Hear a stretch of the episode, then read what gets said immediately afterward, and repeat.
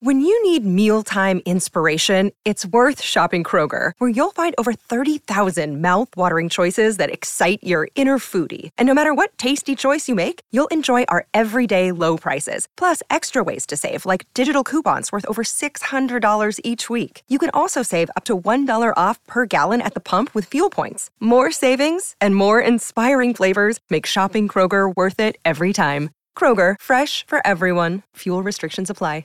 The longest field goal ever attempted is 76 yards. The longest field goal ever missed? Also 76 yards. Why bring this up? Because knowing your limits matters, both when you're kicking a field goal and when you gamble. Betting more than you're comfortable with is like trying a 70 yard field goal, it probably won't go well.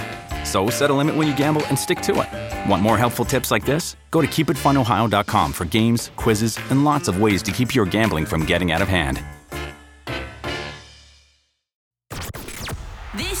Blood Red podcast from the Liverpool Echo, giving you the inside track on all the big talking points from Anfield. Welcome everyone to the Liverpool.com podcast. I'm your host, David Comerford, and I'm joined by Ben Bocsak. And even though the 2023 summer transfer window is only just finished, we're going to now cast our minds forward to next year and what Liverpool's transfer priorities might be. And the starting point for that is to look at what the squad is provisionally set to look like when you account for the current contract situation, players coming back from loan loan moves as well. So I'm just going to run through um, each department of the team, and then we'll kind of make a start and, and look through which areas are going to need to be addressed with further signings. Obviously, been a busy summer already um, this year, and there's probably going to be a further surge of activity on the way. So, goalkeepers Alisson Kelleher and Marcelo Pitaluga. Adrian is, is out of contract in the summer. Right backs Alexander Arnold, Bradley, and Ramsey. Ramsey obviously coming back from Preston. Centre backs Van Dijk, Konaté, and Gomez. Matip's out of contract, but Van den Berg, Phillips, and Williams should be coming back. Left backs Robertson and Tsimikas. Moving into midfield, start with the number sixes, uh, Endo and Bajcetic. Central midfield, Mac Allister, Szoboszlai, Gravenberch, Jones, Elliott, and Carvalho.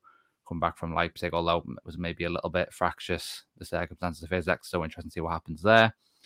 And then onto the forwards, right wing, Mohamed Salah and Ben Doak. Centre forwards, Nunez and Gakpo. And then left wingers, Diaz and Jota as well. And I forgot to mention that Thiago is currently set to leave as well at the end of the season. So that, that's what the squad looks like at a glance, Ben, at the moment. Obviously, we don't know how things are going to pan out. There will inevitably inevitably be unexpected departures uh, from that group. So before we get into the positions that do need to be addressed, having kind of read through that, seeing the team broken down into the various departments, what are the areas that we can say we'll put them to one side? They don't need to be dealt with next year.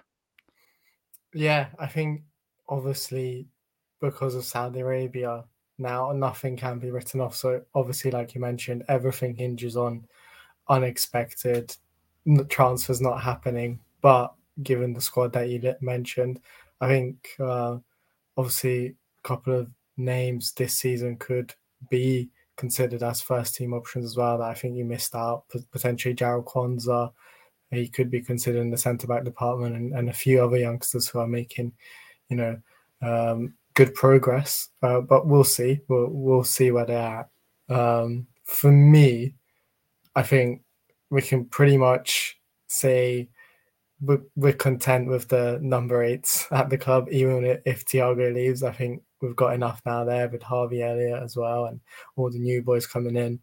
I think that for me is a close case. Um, everything else, I think maybe the number nines We've got enough with Gakpo, Jota, and uh, Darwin Nunez. But everything else, I think, is kind of in the open. Um, left wingers, I think, okay, that one might be closed. But right wing, obviously, Ben we he could potentially be a backup option to Mohamed Salah, but then we don't know what's going to happen with Mohamed Salah as well. And obviously, if he leaves, then you need to replace him. Um, holding midfield again, not quite quite convinced that there is still enough there. Uh, Centre backs, I mentioned Quansah, but a lot hinges on how he how quickly he's able to adapt to the first team environment. At the moment, we can't make that prediction. With potentially Matip leaving as well, I think Liverpool will have to consider that department. Uh, and right back and left back as well. I think those kind of positions is where, you know, Connor Bradley is currently being considered as Trent Alexander Arnold's backup. I don't know. We don't know how well he's going to do. Obviously, he's ruled out injured until October or November time, so not expected back anytime soon. Um, in the left back department, I don't know if Kostas Tsimikas wants to stick around forever. Andy Robertson is not getting any younger. Um, I, he's I think he's been brilliant in the Newcastle and in the Aston Villa game, but before that he did have a slightly dip in form that kind of made me question whether we need to be looking at a serious long term option in, in, in, in in the left back department. And then goalkeeper, obviously Alisson. Hopefully he will stay, uh, but with Kevin Kelleher, we don't really know what's going to happen with him. I don't expect him to be content with being second choice next summer as well. Uh, I kind of expected him to move on this summer, but it seemed like you know Liverpool having so many other things going on, they kind of managed to convince him to stay for one more year. But it does feel like he's staying for one more year, and next summer he will probably be moving on to pastures new. Yeah, so obviously we we've gone through like a lot of areas there, and, and we'll we'll come on to breaking those down individually in terms of like you say the ones we can rule out central midfield. You know, in terms of those number eight positions, has been decisively addressed by Liverpool uh, this summer, which is obviously good. Centre forward as well. You know, you got to consider the fact that most of the Liverpool's attacking options, you know, four of the of the five main ones are all still a good age as well. That won't need to be addressed, I don't think left wing, like you say, um, probably doesn't need looking at either. And I think, to be fair, goalkeeper and left back is one of them where if it stays the way it is, it's probably fine. But mm. again, the question is, I mean, Kelleher, it feels inevitable that he's going to go eventually. You know, players just need to have their own kind of careers at, at a certain point. And I'm surprised he didn't go. Probably even more surprised that Tsimikas didn't go. Hmm. Um, mm. I think, I think he's been at Liverpool just over three seasons now. And in terms of his career, it kind of felt like if you were his agent, you'd be like, okay, let's go to Liverpool, do about three years, build our reputation up, and then we can make our own move. Because I think he's about 27 now. So he's getting to the stage where if he wants to kind of be in his prime at a top team as a starter, then you'd think maybe it's time for him to kind of make that request to go. But, you know, if he wants to say that, that does suit Liverpool. Um, before we get into then each kind of individual position. Um, do you think we can expect a, a, January transfer maybe this year? Obviously, the summer window maybe wasn't entirely complete in terms of what you ideally would have wanted to see Liverpool do. Um, and if you actually look at it, Liverpool have made a January signing in, in all but one of their full seasons under Jurgen Klopp. So, do you think? Obviously, it's just a prediction at this stage and maybe a bit speculative, but do you reckon that trend will continue this year? I think, yeah. Um, obviously, AFCON is going to happen. So Liverpool will have to look at that. The last time Liverpool made a sort of major signing was during AFCON when Luis Diaz was brought in in January.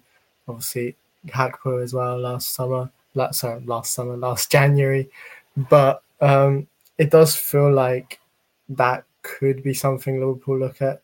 Obviously, the Saudis seem really desperate to get Mohamed Salah. So uh, I wouldn't be surprised if they tried to make a move for him in the January January window as well. I don't think that's off the cards. I know everyone is talking about next summer, but it, it, I think it's a possibility that they could try and get him in January. Uh, not I don't have any inside knowledge. That's just kind of my opinion. I think they could go and uh, get that deal done over the line. And obviously for Liverpool, I think they'd be in a slightly better position to get more money for him in the January window, considering he will have a year and a half left on his contract rather than just one year. So if we're in January and we're still talking about 200 million being offered for him, and you know it's the it's the beginning of January, not the final few days of the window. I think Liverpool might consider it, knowing that he will be off to Afcon anyway. Um, obviously, he's Egypt will be considered as one of the favourites, so again they'll be expecting him to play until the final. So he could miss quite a fair few games during that time. And I think I I have a slight feeling that that's that's going to be a saga in January. And if we are talking about the same kind of money that's being talked about right now, Liverpool might consider it. And then obviously you will have to look at potential options. And I wouldn't even be surprised if we get to January, but and Liverpool sell Salah, but it's not Salah that is replaced directly, if that makes sense. If Liverpool wait until the summer to get the, the right winger that they want, maybe play Jota on the right wing or Gakpo on the right wing, but bring in potentially a centre back that's needed or a, a world class holding midfielder, I think I that wouldn't surprise me either. The Blood Red Podcast from the Liverpool Echo. Yeah, I think you make a, a good point about Salah, and we, we will talk a little bit more about him uh, later in the episode. Um, just in terms of, I don't think there's going to be any sense from sense of restraint from the Saudi Pro League in terms of any op- possible opportunity to, to make an offer to put pressure on Liverpool. I think I think they'll take, and I, I think probably in large part the willingness of Liverpool to do a deal. I mean, you mentioned that there is a strong case there with the contract, the money on the table you know, obviously Liverpool have had a strong start to the season. If if they're in the the title conversation in January, even though I don't necessarily expect them to be, you know, a front runner, um, then I think they probably mm-hmm. would say, you know, let's at least wait till the end of the season. But if it looks like it's going to be the kind of season where they're just going to finish, you know, in kind of a quiet third place or something like that, and you know they think that selling Salah wouldn't necessarily destabilize everything in that regard, then maybe maybe they will consider it. I think it is going to depend on you know, where Liverpool stand. I mean, I think another option in terms of January, one that looks like it might have some legs in it, is obviously Andre. Um, you know, Fluminense in Brazil have reached the semi-finals of the Copa Libertadores now, and that was their line all summer was that we're not going to let him go because we've got this tournament and we're in the last eight originally, and then obviously the semi-finals now, so we don't want to jeopardize our chances of winning that, which is obviously a, a massive deal if they do. Um, but there, seemed to be in the reporting from Brazil there's an indication that he might be available in January. That they might even be willing to kind of once they'd got through their season, which you know just scrolling through the fixtures now, the the last scheduled game is the third of December. Once that's over, that they might be willing to you know agree a deal in advance. And if Liverpool won that kind of number six in January, um, then, then maybe that is one where things kind of line up. Because also, you know, it'd be ideal in the sense of he'd actually get a few weeks off. Whereas if Liverpool had signed him in the summer, then you're basically asking him to play, you know, a season and a half w- without without a break. So it might kind of work out for all parties at that time. So we'll see what happens on that front. We'll come back to Salah in a second, but um, first things first. I mean, let's talk about the what is the number one priority as it stands. So assuming Mohamed Salah does stay, and obviously that is a big if. But if that was the case, what would you say is the the top priority for Liverpool next summer, would you say it's centre back, which obviously wasn't addressed this year, or defensive midfield, which was, but with maybe a player who looks a bit of like a stopgap solution in that area? Mm, I think it's interesting that you mentioned Andre. It could all depend on on it whether Liverpool get Andre in January because if Andre is brought in and he starts go, you know, he gets going and he's he, he has a good sort of half season at Liverpool, then obviously I think the priority for Liverpool in this next summer becomes the centre back department, trying to find potentially an heir to Joel Matip thrown at Liverpool, but also Virgil van Dijk. So I think, you know, the left sided centre back position is something that Liverpool will have to address. Although I have been really impressed with Joe Gomez since he's come in uh, against Newcastle and then did really well at home to Aston Villa and kept Ollie Watkins quiet, who Liverpool have kind of struggled to keep quiet, you know, over the years, even with Virgil van Dijk on the pitch. So I think I even though even though like he's done well, it's still really early days to to say Gomez can be an option there long term. So for me, the priority is potentially bringing in two centre backs. I think it could be a uh, similar situation to the midfield. um, next summer at, at, the back. I think um, obviously you need Matip replaced, and I think you do need to find a long term solution for um, Virgil van Dijk as well. Yeah, you've actually hit on something I wanted to, you know, to follow up with there in the sense of, you know, we talked all this summer about, you know, which centre back is it going to be, centre back singular. But there's actually quite a strong argument that Liverpool are going to need two players in that in that area. You know, you've got Matip potentially leaving is the big thing. You know that that leaves the hole, but also Gomez. Is he going to want to stick around at Liverpool if he doesn't get that indication that he's seen as like a long term option, which he probably isn't still? you know, mm. does he want to go the same way as as Tsimikas and Kelleher and and start to you know play it elsewhere? You know, his international career looks a bit dead in the water at the moment, but there's a chance that he could revive that if he moves elsewhere. Well, obviously, it depends how much you know he values that. Um, but in addition to to that, you've got obviously Van Dijk will be a year older. Um, not too far off the end of his contract as well, which I think is in 2025, which is a consideration. Um, Konate remains injury prone. Perfect player really when he's on the pitch, but you know questions over availability there. And I think a lot of the the players we mentioned earlier in terms of loan, you know, players come back from loan, we don't know what will happen with with Quansah. You know, a lot of them might go as well. So there might need to be quite a bit of uh, of change in that department, really. Um, all in a pretty short space of time. So I think you know you make a really good point there about how centre back might become the new midfield next year. Um, returning to the number six issue for a second, though, um, do you think Liverpool are kind of prepared to wait and see what happens in terms of, you know, we saw Mac Allister selected over Endo against Aston Villa, which was which was interesting in terms mm. of is he going to be ahead of Endo in the pecking order for that role? So do you think there's an attitude of Liverpool of okay, we'll see how Mac Allister does as a number six, we'll see how Bajcetic does when he's you know ready to start games again, and maybe even you know, there's some talk about is Gravenberch going to be used there. Do you think it, it's 100% clear cut that Liverpool will go out and get, you know, another kind of Fabinho type player? Or do you think they're of an open mind and ready to look at some internal solutions first? The Blood Red Podcast from the Liverpool Echo. I think it's the latter. I, I don't think it's clear cut that Liverpool will get a holding midfielder in in January or next summer. I think I kind of wrote an article about it for Liverpool.com and Mac Allister and how impressive he has been in that number six position. If you look at his numbers, he's he's, he's done really well in that uh, role. He, he's he's breaking up play a lot. Um, he's making a lot of tackles, a lot of interceptions, and a lot of recoveries, almost being Fabinho esque in terms of his numbers.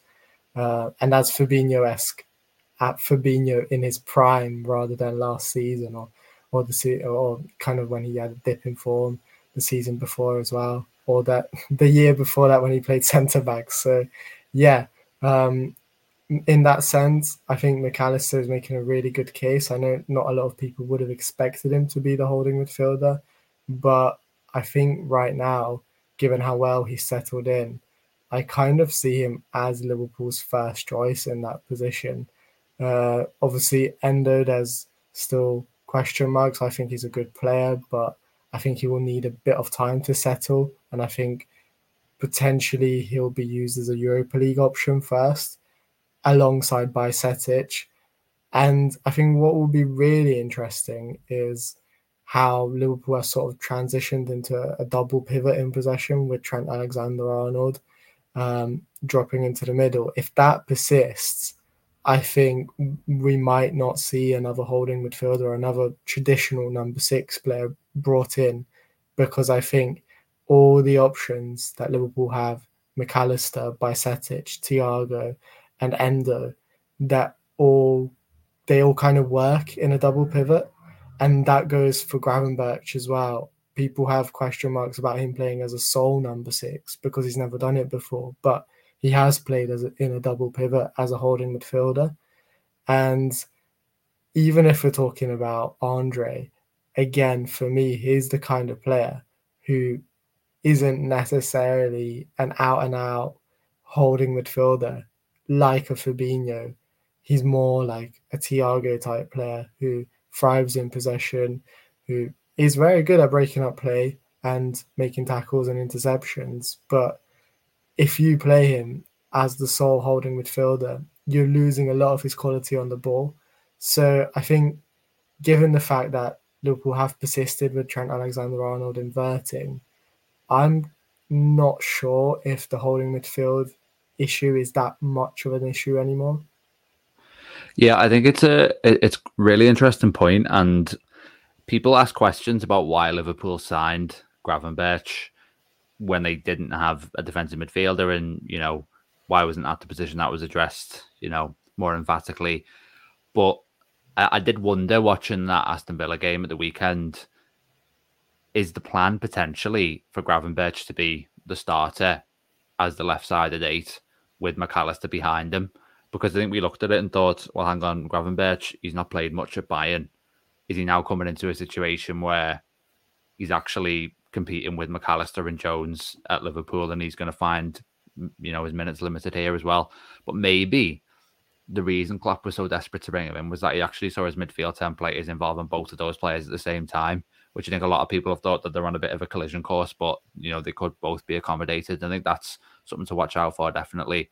Um, and yeah, it's not necessarily. I think it is clear cut on the centre back front, um, especially mm. if Matip goes, but on the defensive midfield side of things, I think it will, like you say, depend on what we see happening this season and whether it looks like a hole in the team or whether Liverpool can kind of go about things a different way. Um, but obviously, one of the big transfer stories and one thing that's going to have a huge bearing on what Liverpool do next year is what happens with Mohamed Salah. We're recording this before the Saudi deadline, and I think the assumption, touch wood, is that you know nothing will will, will happen in, in the next 24, 48 hours, and, and Salah will remain at Liverpool at least until the turn of the year. But obviously, you know, say Mohamed Salah goes in June next year at the end of the season, um, Liverpool get a big pot of money to add to their transfer budget. Do you think that Liverpool are going to go out and basically bring in one of the world's best, you know, invest pretty much all the money they'd get for Salah in a replacement, you know, just to kind of go like for like? Or do you think there's a possibility that, say, I'll throw a name out there, just Jarrod Bowen, for example, more probably in the mid range price tier. They go and get someone similar to Salah in the sense of his price tag, you know, kind of that not necessarily completely premium option.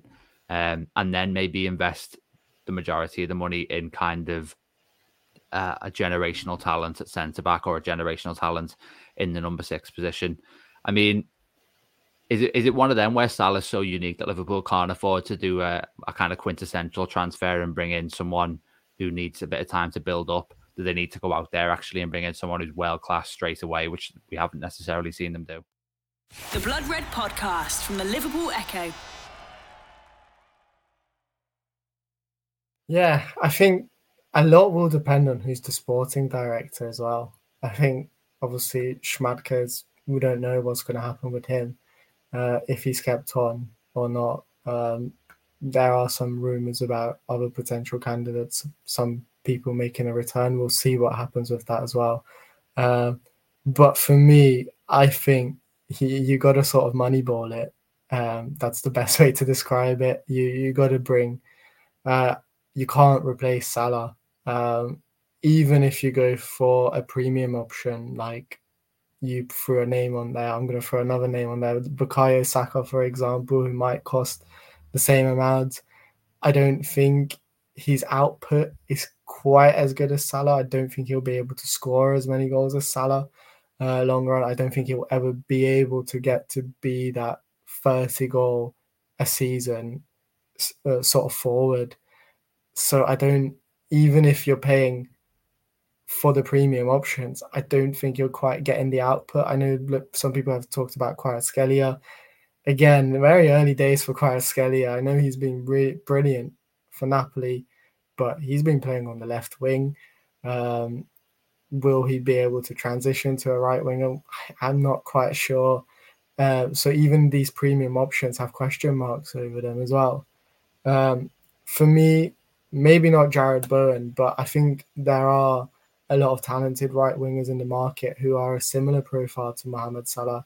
I think Bowen would also be a good option, but uh, I was kind of looking at other potential candidates who are left footed and play on the right wing or who could be right wingers for Liverpool and kind of drew a list of names, sort of like Bryan Mbeumo doing really well at Brentford. He could be an option if he continues the season that he's having in the Premier League. Uh, I know people will kind of roll their eyes at him if he is the option to replace Salah, but um, I do think that he could be someone capable and worthy of being that right winger for Liverpool and kind of posting similar numbers, but at the same time, he won't be as expensive as a Saka, and it will allow Liverpool to invest in in, in other options and other priorities because, like we mentioned, the centre back department is something that needs to be addressed. And on top of him, I think a few other players that's worth looking into is Xavi Simons at Leipzig. Obviously, we've done quite a lot of business now with with Red Bull clubs. Um, he's it's quite interesting. I think that he's playing on the right wing. Uh, he is right-footed, but he ha- he's playing as a right winger for Leipzig, so he's someone I think to keep an eye on. And then Diaby at Aston Villa, maybe someone to consider. Obviously, there's been a lot of talk about Bakayoko at PSV. Um, Michael Olise, again, someone potentially who could be there um, next summer to to make that step up. Um, Karim Adeyemi, I think he's got a few more question marks because he's not even starting for Borussia Dortmund at the moment. Um, and then lastly, I think someone who started the season really well, who's kind of caught my eye, is Kubo at Real Sociedad. Um, he scored a couple of goals at the weekend that kind of just reminded me of Salah. There's one when he sort of runs in behind the defense and scores a one on one brilliantly with his left foot from the right. And then another where he kind of sort of cuts in from the right wing, um, puts it onto his left foot and curls it into the top corner. Um, obviously, again, he's not someone who can even be compared to Salah in, in terms of his output, but he is very young and he does have a lot of potential. And I think he could do a job for Liverpool.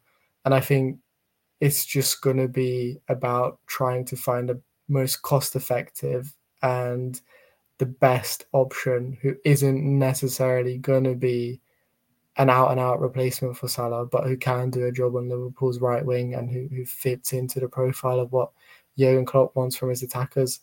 And then having the freedom to sort of invest in the market. Similarly, when Liverpool sold Coutinho, Coutinho wasn't actually ever directly replaced, but Liverpool did become a better team and did have a much stronger starting 11 after. The Blood Red Podcast from the Liverpool Echo. Yeah, I think that's a great point you make about Coutinho because you are trying to raise the collective ceiling. You know, you don't necessarily need a 30 goal right winger to, to win the league. You just need to kind of have that output from other players. And I think what's interesting there is, I mean, all, all the options you mentioned, are obviously very good players, but like you say, there there is no one there who is kind of fully aware these salary replacements, and that's not you know a knock on them. We're talking about probably the best right winger in the world over over a number of years now. Um, you know, you mentioned Kvaratskhelia there. I think I saw a stat the other day that he's gone about 25 games without a, a goal from open play or something like that. Again, you know, you look at a Salah who's incredibly consistent. Someone like Olise as well. One of the probably one of the best players to watch in the league. Definitely more of like a, a playmaker from the right wing as well. Yeah. So he opens up the question of do you go to more of a, a, creative presence there rather than a goal scorer and, and look to your number nine to be kind of a, a bit of a, a, monster when it comes to the goal scoring side of things. So yeah, I think a lot of question marks in terms of, you know, style of play, you know, what Liverpool do they want an exact clone of Salah? How much will they have to evolve? And those are questions that they're going to have to confront. And I think not only you know you mentioned there that there's a case for maybe there's arguably a case for getting multiple players to you know you know replace Salah. Um, you mentioned the money ball approach where you know they'd maybe get a few players who, who can collectively do what he does, not only in terms of the goal scoring but the, the minutes played as well. You know the volume of football. Um, there's a lot of right wingers out there who've got probably decent injury records, but still can't touch Salah when it comes to availability. And I think that's something else that would have to be considered as well. So, very, very interesting uh, question um, for Liverpool and I think, like I say, one that might have to be addressed, um, because it looks like any potential replacement is a downgrade, but that doesn't mean that the team has to suffer overall. Um, but let's kind of just mop up the, the last couple of positions that, that we touched on earlier. I mean, the fullback areas, I think, especially right back, um, looks like it might need to be addressed as well. There were one or two calls maybe for that to happen this summer, but on the back burner, obviously with midfield and then and then centre back needing to be addressed as well. But you know, we have this new system where you know Trent's moving into midfield. Um, there isn't necessarily anybody else who is comfortable doing that at the moment or has shown that at a competitive level. And then you've got obviously Calvin Ramsay. You know, the idea when he came in last year was I think he was going to be that long term deputy. Looked quite similar in, in terms of style of play, looked like a really good signing. But honestly, his injury record over the past two years, he's had an absolute nightmare on that front. So a lot of question marks over him, unfortunately. So do you think Liverpool are going to need to go out and bring in, you know, another proper specialist with maybe a bit more experience for that position next year? I think in an ideal world, I, I would like to see someone come in. But the problem for Liverpool in that position, it's such a hard sell for to bring in anyone who is even moderately qualified for, for that job because Trent Alexander Arnold, I mean, I know we're talking at a time when he is injured, but he is very rarely injured and he very rarely misses games for Liverpool. So we're basically pitching to a potential player. You're going to come in, be backup to Alexander Arnold, and play only a handful of games a season. And I think no player in their in their right mind wants to do that and this that's why Liverpool have kind of been forced to bring in a player like Calvin Ramsay, who, by the way, did have a really good season in Scotland, but he was a bit more of a project signing who would have probably been expected to play in the under 21s to begin with. And that's what he did until he got injured. And then now he's been sent out on loan and I think he's injured again at Preston so hasn't played yet. Um, I do think Conor Bradley is someone who is interesting. Um, he did really well in preseason uh, during the first half of preseason when he was fit in, in, in the Germany camp. Uh, and he did, he kind of played that role similar to Trent Alexander Arnold. And I think he did quite well. Um, obviously, the, the opposition that Liverpool faced in those games wasn't quite the quality that you'd maybe encounter in the Premier League or even in the Europa League. But I think it's a real shame that he picked up this injury and he, he won't now be able to be to, to play until I think late October, early November time. So um, again, by that point, Liverpool I think will have played most of their Europa League games, which would have been his big chance, his big opportunity to kind of prove himself. So that's a real shame. But I'm still hoping he he will have a bit of a role when he does come back from injury and he will be given a few chances. Um, but yeah, overall, I think ideally I would like to see a backup right back. I just think it's a really hard sell, and I think um, it, it's a it's a really tough balance between finding someone who is good enough for that role, a kind of Kostas Tsimikas, but who's also willing to to sit on the bench and for, for the majority of the season and only come in and play uh, in replace of Trent Alexander Arnold for really a handful of games. Yeah, I think you know as, as good as Robertson is, there's always going to be more opportunities there, and and the system is really built around Trent Alexander Arnold, which has the consequence of you know obviously inflating his importance, and then because he is kind of the main man, you know, kind of the, the MVP figure at the moment, it's kind of you know, like you say, Ben, you know, people will be looking at it from the outside and just thinking, how can I possibly, you know, compete? I've basically just got to wait for cup games. I've got to wait for, you know, these very rare, you know, games where Trent's unavailable as well. So it is one of them where on paper you say, you know, why haven't they gone out and addressed this? They, they need to do it. You know, they don't have the reliable deputy at the moment. I think, like you say, because of um, Bradley being injured, it looks like Joe Gomez is going to have to play right back in, in the Europa League, and I can't necessarily see him moving into an inverted midfield role, to be honest. But you know, who knows what will happen.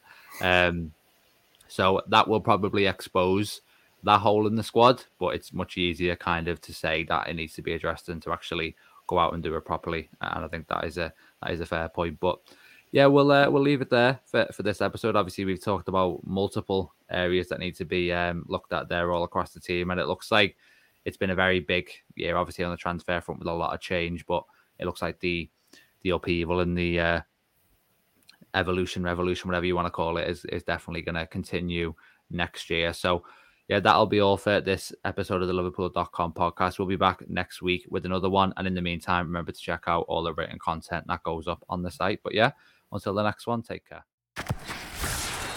You've been listening to the Blood Red podcast from the Liverpool Echo.